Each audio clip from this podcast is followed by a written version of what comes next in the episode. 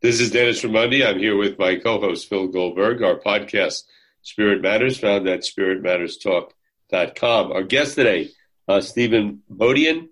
Uh, he is a spiritual teacher. He is an author. Uh, his latest book, Beyond Mindfulness. Uh, he also has written some articles we'd like to discuss with him. And uh, uh, through the miracle of modern technology, which is sometimes good and sometimes bad. In this case, I hope good Phil is in Los Angeles. I'm in Iowa, and Stephen is in uh, Spain. So we're and we're able to do this recording uh, pretty simply. Uh, uh Stephen, thank you so very much for taking the time to come on with us today. Uh, it's my pleasure. I look forward to our conversation. Stephen, let's begin, as we usually do on this show, with uh, our guest's spiritual background. Tell us briefly, I guess, if you can, sure. um, how you came, how your spiritual life began, and what brought you to the work you do.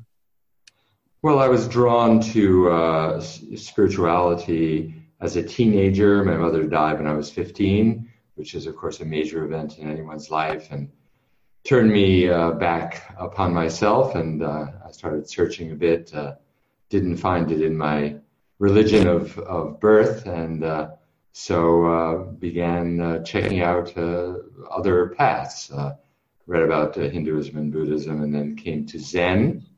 And uh, as a young man, I in my 20s, I began practicing Zen and became a Zen monk after a few years. Um, moved to California from the East Coast. went to Tassajara Zen Monastery. Studied with Suzuki Roshi, author of Zen Mind, Beginner's Mind, and you know, had a, and really became deeply, deeply involved in Zen practice. Um, and I, I, did that for 10 years. Uh, and then at, at, a certain point, I realized that my practice was not going deeper, and I felt really stuck in, in my practice. Um, I, I, didn't feel like I was enlightening or awakening. I felt quite the contrary. I was kind of drying up. Uh, and um, and I needed to sort of jumpstart the process again. And I also became aware that the uh, teacher I was studying with at the time, whose name I won't mention now anyway, um, seemed to be, first of all, an alcoholic, uh, seemed to be um, manipulative of his students, and ultimately I found out was sleeping with some of his students. I didn't realize it at the time. Unthinkable. Unthinkable and so common. yeah, how lamentable, but how common. Yeah. Uh, so I somehow intuitively knew something was amiss. Let's put it that way, and and I left, uh, um, which was very difficult because I was really devoted to Zen and felt I had gone astray, you know, and leaving the flock, you know. Um, but I, I, needed to do it. I, there was an imperative to do that, and uh, I went and left and began studying psychology, which I realized was really important if I was going to uh, understand my mind and the mind of others, and if I was ever going to teach what I had been learning, you know. Uh, and then um, shortly after that, a couple of years later, I met a Tibetan teacher who I studied with for several years, who also turned out to be what I would call narcissistic. Uh, and then uh, I left him again, intuitively knowing something was amiss, and found my really my teacher for this lifetime, who was Jean Klein, a, uh, teacher, a European teacher of Advaita Vedanta, who I studied with very closely for 10 years. um, Stephen, let me ask you uh, uh, uh, your experience with, with, with, your teacher, guru, whatever, mm-hmm. is not uncommon. And I'm going to guess there are a lot of folks listening yes, that's right. who have had similar experiences. So, two things. One is, um, how did you process that? Was it anger? Was it did it turn you off to to to enlightenment, to meditation, to to what he was teaching? Were you able to separate uh, the teacher's weaknesses from the strengths or weaknesses of his or her teaching? Uh, and and, uh, and I guess from there, Phil, maybe you could get into this with Stephen. Uh, and, and that is the, the article you wrote about uh, gurus and narcissism. But back to that point, how did you process this? Yeah, that's a great what question. would you recommend to people that have had that experience? Yeah, that's a great uh, question. Uh, and I think that one of the reasons I wrote the article is because what I've seen, and I've worked with many people, I'm a psychotherapist as well as a spiritual teacher and an author. Um, I've worked with a number of people who have had uh, the experience of working with a teacher who proves to be exploitative, uh, manipulative, and uh, they really get soured to the whole spiritual journey. You know, uh, they yes. become cynical and uh, and stop um, seeking. You know, stop uh, turning toward the truth, and that's a grave concern to me um, uh, because it's such a precious and tenuous connection we have with our true nature, and it, really needs to be nurtured. Um, now, fortunately, I wasn't personally really exploited. You know, if I if one of these teachers had tried to, you know, take my money or sleep with me or you know manipulate me in various ways, I, it would have been much more difficult probably to reconcile. Uh, I was just intuiting it and seeing it uh, enacted with other people. Right. Um, but uh, for those who do get turned off, uh, you know, and soured to the spiritual journey by their teachers, um, I would say, first of all, you know, spiritual teachers are not necessarily narcissistic. And uh, it, it's important to separate the teachings from the teacher, who can be a very, uh, you know, uh, uh imperfect. Uh, but what I would also say, and I do say always to my students, is maintain your own spiritual autonomy. You are the path, and everything has to be filtered through you ultimately. You're, the guru is inside you, you know, and uh, an outside teacher can activate that guru, uh, can uh, help inform that guru, but ultimately you have to check in with yourself and know what's true for you and trust your own inner guidance. So that's what I would advise uh, to people. Mm-hmm. Um, that away. Stephen, as long as uh, we're on this subject, um, I've had to explore and write about this phenomenon of uh, teachers uh, falling off their pedestals and the impact of it, and people uh, throwing out the baby with the bathwater. Yes. And and historically, uh, my, a lot of this happened in the '60s and '70s. What yeah. I'm curious to know, since you're you, you continue to have students, and I assume uh, there's a, a variety uh, of ages among your students. Yeah. Is it do do the newer generation of um, uh, seekers, the people now in their twenties, thirties, forties, as opposed to the baby boomers, right. um, do, do do they experience uh, teachers and gurus in the same way? Is the same uh, the same kind of phenomena happening now? Yes, absolutely. I was just talking with a, a woman the other day who uh, is in her early 40s, and she said she felt that she needed to. We talked about how, you know, really when you're with a teacher, often you project your own purity, your own true nature onto the teacher, mm-hmm. and they come to embody that for you, which can be okay if you re-own it and they don't take it and use it for their purposes, you know. Uh, but she said, that, you know, she had been exploited uh, to some degree, and uh, she felt that was necessary somehow to project in that way and then re-own it. And I said, well, maybe not necessarily. I think you need to find it inside of you. Um, so the guru can represent the guru principle for you, but ultimately you need to find that inside of you. But I, I think it does still happen because there is that tendency in us to want to give our light and our power away to someone else for some mm-hmm. reason. You know. Yes. I was hoping, if I may, I was hoping right. That the younger seekers would have learned from the mistakes right. and, pe- people well, like us who have written about talked about so much, really. Yeah. But, I, but I think, uh, Stephen, uh, one of the problems, I mean, that I've heard and, and uh, really on my own experience in some ways is is that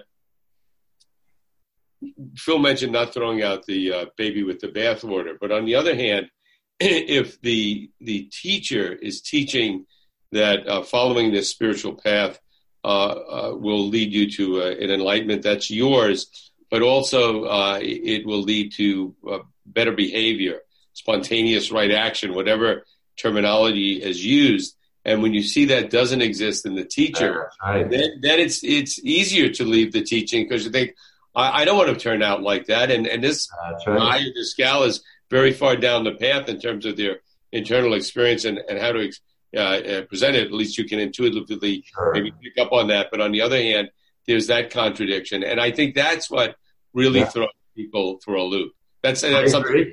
I, I- I, try to talk people into, hey, look, yeah, you know, uh, the teaching is still good. You've learned a lot, but then th- that they'll bring that out, and that's a tough one to respond to. Oh, I agree. I, I don't even think I have an answer for that. Of course, if you see that this person is recommending a certain practice or a certain path, recommending awakening, and then is not walking their own talk, you think, well, how is this going to benefit me? How is it going to change me? If this person hasn't changed, I think that's a legitimate question. Mhm. Fortunately, there are teachers uh, who do uh, walk their talk. I was fortunate, you know, at the toward the end of my, uh, you could say, training, my practice uh, life. Uh, I did meet two of them, uh, Jean Klein and Adyashanti, who uh, you know had the utmost integrity and uh, who were wonderful teachers. So they're out there, but you have to be discriminating. Yeah. We should note uh, for the listeners that um, John Prendergast, who's the one who uh, recommended we have you on the show, uh, when we had him on a couple of years ago, he spoke a lot about his time with Jean Klein. So Yes. re- listeners might want to go to to that that interview as well. Yes. Um, um, S- Stephen, uh, since we're talking about uh, teachers, let's uh, get to your article on narcissism among spiritual teachers. What prompted you to write it? Where can readers, uh, listeners find it? Uh, well, they can find it on my website, stephenbodian.org. Good time to mention that. Stephen Okay. P-H-A-N, Bodian.org. Uh, it's in my blog uh, section. It's also, I posted it on Facebook, and I actually got the most uh, likes I've ever gotten for an article. Uh, you know, it was like 300 likes and 100 shares, you know, because uh, it really uh, touched a nerve, right? Um, so you can read it there. Uh, it was prompted, uh, it's been gestating for 40 years since my experience with that, al- almost 40 years, uh, not quite, but with that teacher, that Zen teacher, and then with the Tibetan teacher uh, who ultimately um, was, um, you know, it's happened recently, was finally brought down uh, and proved to actually to be pretty much of a charlatan. Uh, Yeah. um, whose name again I won't mention, but I think he's, it's pretty well known. Uh, he died. Yes, it is. yeah, yeah, uh, and so uh, you know, he very charismatic, uh, but uh, you know, charisma is one thing, and awakening is another. People uh, who are awakened are not necessarily charismatic. Uh, Jean Klein was not charismatic at all, although he had a tremendous spiritual energy, which was really love. I would say it was not charisma. Um, so, uh, you know, it was written. I also, just to mention, I was the editor of Yoga Journal for 10 years. And um, I interviewed a, a, a number of uh, spiritual teachers and, you know, felt uh, in interviewing them that, these were people who were narcissistic. And, and we also did exposes of several teachers. So I've been sort of privy to this whole, this whole information for years and years. And, uh, so I finally took a, a, I did a conference on narcissism that was put on by uh, Sounds True, and uh, I learned a lot about narcissism, and it all came together. And I just sat down and wrote this in, in an afternoon. Give us the uh, give us the gist. Uh, well, the, the the the gist is that, um, I mean, there, in a certain way, there is no gist, uh, but I, what I would say is, as long as there's ego there's narcissism, you know? I mean, ego is by its nature narcissistic, not narcissistic personality disorder, but, uh, you know, ego sees itself as the center of the universe and everything revolves around me and everything is there to serve me. Uh, that's basically the narcissistic stance. So we're all narcissistic to a certain degree. Um, but people who are severely narcissistic, uh, narcissistic in a way that causes harm to others uh, are extremely so. And, uh, you know, they're, they, they call the, what they call the four E's. They have an exaggerated self importance. Uh, they have a sense of entitlement. Uh, you know, they have very, they have limited empathy for others. Everything is about them. They have a hard time listening and really uh, appreciating and resonating with other people's experience. And they exploit others, right? Uh, now, why do narcissists become spiritual teachers? Um, I, you know, it's it's it's something of a mystery. I think narcissists become spiritual teachers in the same way that they tend to rise to the top of any organization or any activity that they're involved in, because they tend to be very assertive. They tend to look out for themselves. Uh, you know, they're very achievement oriented because the more they achieve, the more it reflects on their own grandiosity. Uh, and I think there's something of almost a lineage, you could say, of narcissism in certain spiritual traditions. You know, where the teacher was narcissistic and they pass it on to their students. I saw that with the Zen teacher that I finally left. Uh, several mm-hmm. of the students really proved to be quite narcissistic, actually. Right. right. Um, so, Stephen, for our listeners and for us, uh, as somebody's uh, uh, thinking, okay, I'd like to find a spiritual teacher, or I have found one, uh, but I'm I, am i am still in the process of evaluation. Yeah. Uh, what uh, two things? What what are the, um, uh, the, the the maybe two or three pointers to look for in evaluating a teacher?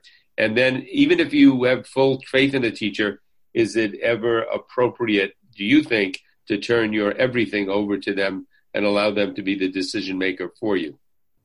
Well, I think uh, the answer to the second question is never.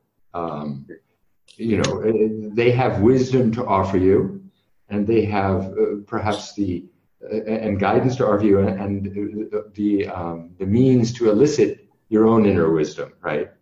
But that's it. You know, one of the things that Jean Klein said about teachers, which was one of the things that really cemented my deep relationship with him. He said, uh, you know, the true teacher has no interest in having students, basically. Mm. You know, my students, right? And, and transmission, he said, happens sort of magically and kind of an alchemy between teacher and student when the teacher, who does not take him or herself to be a teacher, meets the student who is also similarly does not take themselves to be a student, shorn of any identities whatsoever, then transmission can happen of being itself, you see. Now, Jean, one of the things that drew me to Jean was when I sat with him one of the first times I really just sat with him, I realized he had absolutely no interest in my being a student. And I thought, this is the person I want to study with. Mm. You know, any teacher who wants you to be their student, watch out, right? Yeah, the, the only thing I'll follow up with is I, have had exposure to many, many teachers, either directly or through other people. Yes. And virtually everyone says the same thing. I'm not a guru and I'm not interested in money. And in almost every case, they, they, they are a guru and they are interested in in in in, money. So those two things, and, and I'm I'm not. This is not a blanket. Well, the, okay, the other thing that I would say then is, yeah. uh, you know, you ask for pointers. Uh, and again, hopefully you're not, uh, you know, it's not true that, uh, you know, most gurus or teachers are like that. Uh, again, the word guru, I think, is a, uh, also a bit of a, a red flag. Um, I would say um, maybe we would be do well to avoid the word guru um, or even teacher, a spiritual friend is a good word from the Buddhist tradition. But I would say, watch the way a teacher is with their close students. Mm. That's mm-hmm. very revealing. One of the things I noticed about uh, about uh, the Tibetan teacher, I almost mentioned his name, who I studied with, uh, was right. Uh, he was very charismatic in the group. But what caused me to leave him was the way he was treating his close students, particularly women. And it, it turned out that that was the issue uh, that ultimately brought his downfall was the way he treated women. And I could see it. He, he was clearly exploiting them. And his, you know, he would get angry for no apparent reason with people. And that was immediate turnoff to me. Interesting. Uh, so watch their behavior in, in, in, in, the private, you know, of their relationship with right. their so now let's segue to your work as a spiritual teacher. Um, first, I'd love you to just give us an overview of the kind of work you do and what you emphasize with your students. And how do you prevent the same kind of narcissism from uh, entering your being and uh, keep your, your own students from projecting uh, unhealthy uh, uh, characteristics onto you?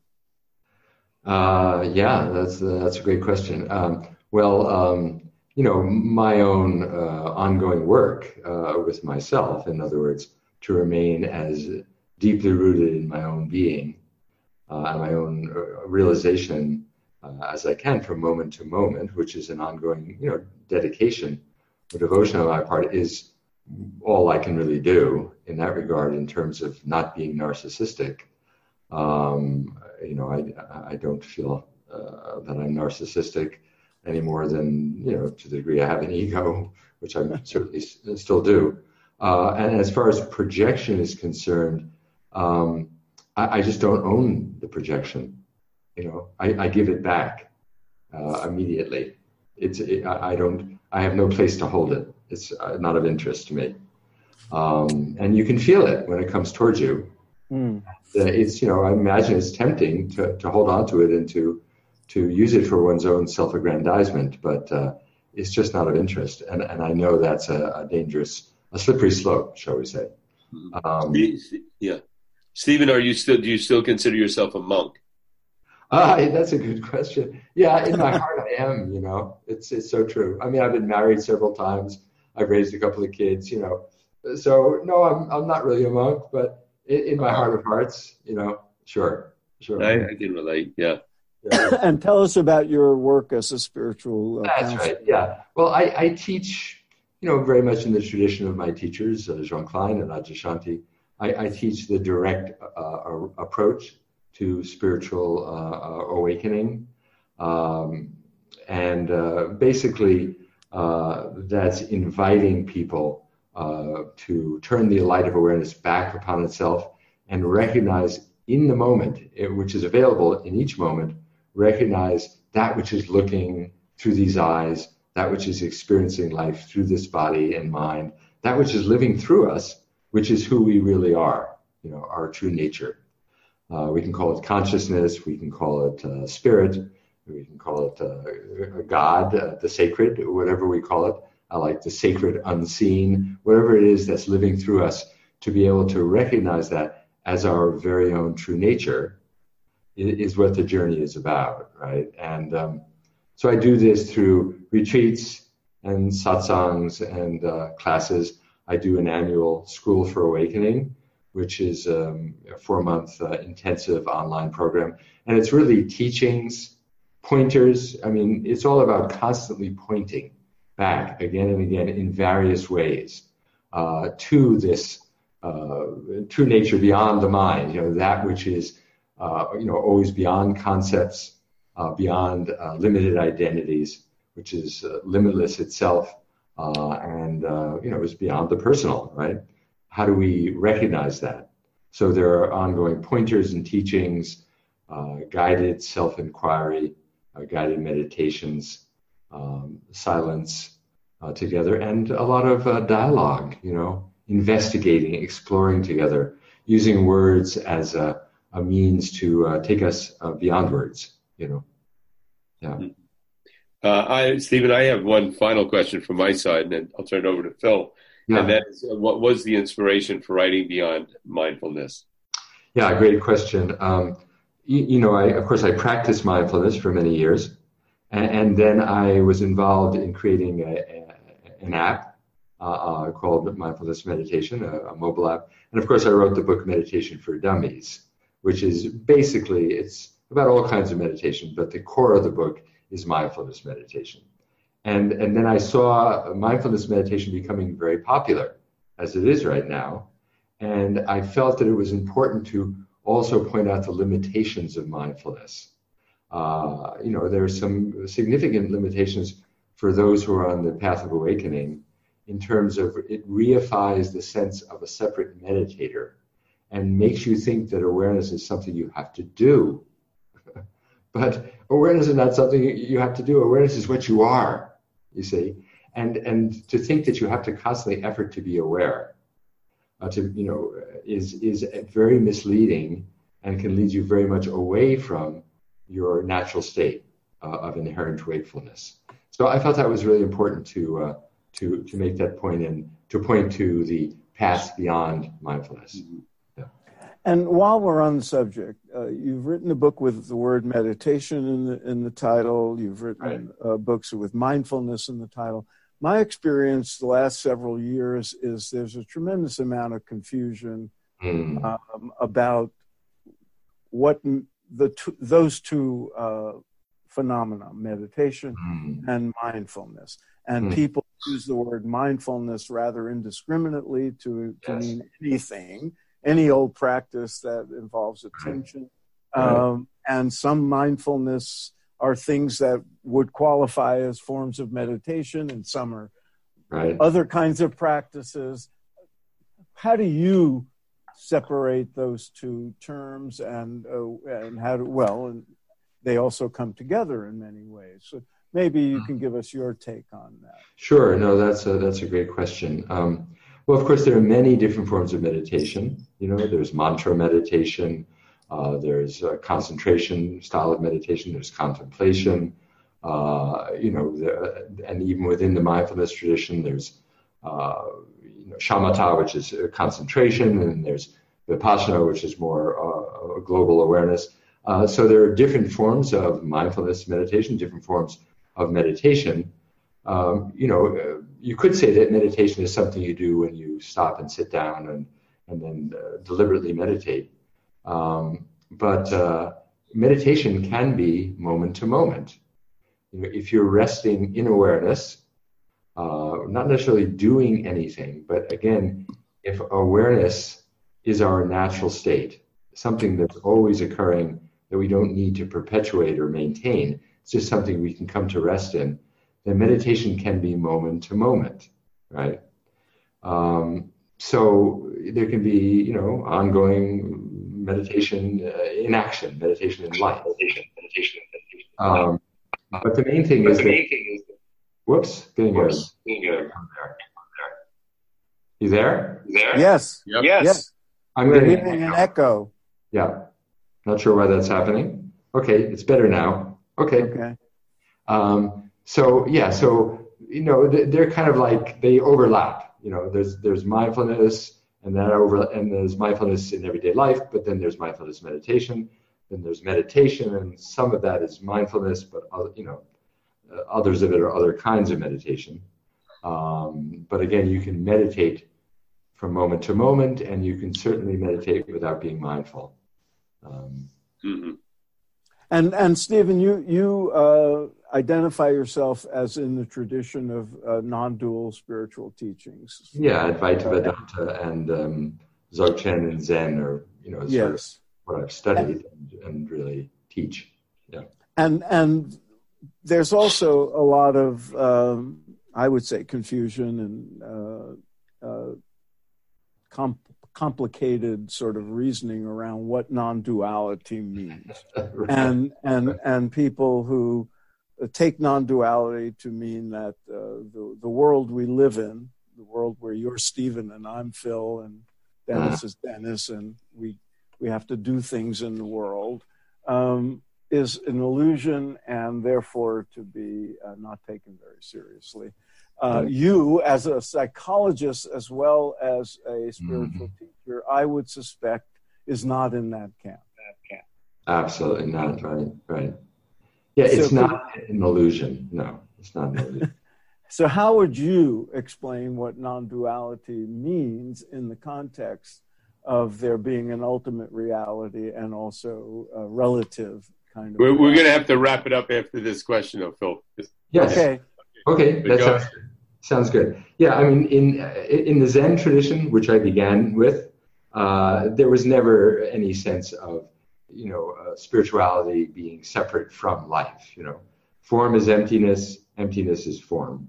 So that was w- where I originally came from. I didn't come from the Indian tradition where Maya, you know, the world is Maya and illusion. That's not a Buddhist teaching. Uh, so, you know, the world is a manifestation of spirit.